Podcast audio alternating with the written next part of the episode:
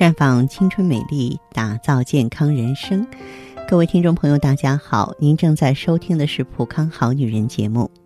健康美丽热线已经为您开通了。您有任何关于健康养生方面的问题，欢迎拨打全国统一免费电话四零零零六零六五六八四零零零六零六五六八。也可以在微信公众号搜索“普康好女人”，添加关注后直接在线咨询问题。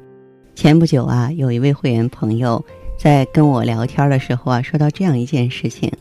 说：“哎，我觉得我老公特别好玩儿啊。原来呢，我们在谈恋爱的时候啊，他都以我为荣，嗯，认为我呢很高挑、很漂亮，也是到处给我买漂亮的衣服、高档的化妆品。”可是后来结了婚了，他却变了。有的时候啊，我收拾一下，他还不满意，老说我都结婚了，打扮的那么漂亮干什么呀？男人在想什么呢？啊，这个为什么明明喜欢美女，却希望自己的妻子丑陋呢？嗯，他问我这个问题，哎，我觉得这是个事儿哈。这真的也是在很多婚姻家庭当中挺普遍的一个事儿，所以我们在今天节目中拿起来说说。男人说到底啊，大多是好色的动物，都喜欢漂亮女孩嘛。但是真结了婚，很多男人都不愿意再称赞妻子美丽了，有时候可能就是不满，都结婚了还打扮那么漂亮干嘛呢？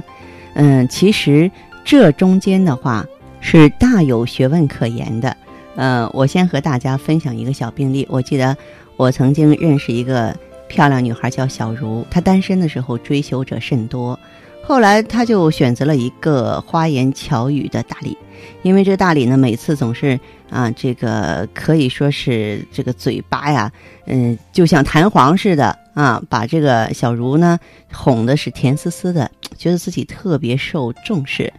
可是结婚之后，小茹也发现了。大理就很少再称赞她的容貌气质了，还经常呢对打扮的光彩照人的她视而不见啊，对她经常买衣服化妆品呢也是颇有微词，啊，小茹也是十分不解，难道她不爱自己了吗？跟那位啊这个在交流当中问我的啊这个会员啊真的是如出一辙。其实呢，女人的这种担心啊有点杞人忧天，因为男人这种心态非常普遍。可以归结为他们的丑妻心理，心理学上有这个说法。一般来讲呢，年轻美丽的女孩啊，对男人更有吸引力，这可以说是一种进化的遗传。另外呢，追到漂亮的女人才会有面子，那这中间呢，虚荣心也是发挥了不少作用，所以他们会花很多时间来追求漂亮女孩，称赞她们美丽，甚至慷慨解囊，购买衣物来取悦她们。此时。男人站在鉴赏者的角度，觉得女人就像一件精致的艺术品，赏心悦目，具有呢无比的吸引力和魅力。然而，男人一旦把漂亮女孩娶回家，虚荣得到了满足之后，安全感呢就上升为主导地位了，唯求平淡是福。人说家有三宝，丑妻薄田破棉袄啊，因为没有人啊去这个偷偷的窥视啊，就等于说有了安全感了。这个杯酒可以解忧，丑妇也可白头，这些俗谚说明了同样的道理。婚后呢，男人对妻子热衷打扮的心理会产生微妙的变化，正如婚前的优点都变成缺点一样，发生改变的不是行为，而是心理。但男人往往害怕承认自己的担忧和脆弱，当他们感觉不安全的时候，很少跟妻子啊坦诚交流，以获得安心保证。相反，他们会用一种忽视、不满甚至责备的态度来对待妻子，希望她不再惹人注目。此外呢，婚后的男人一般由浪漫转为现实，更多的考虑家庭支出，这也成为他们阻止妻子在打扮上花大钱的一个理由。况且呢，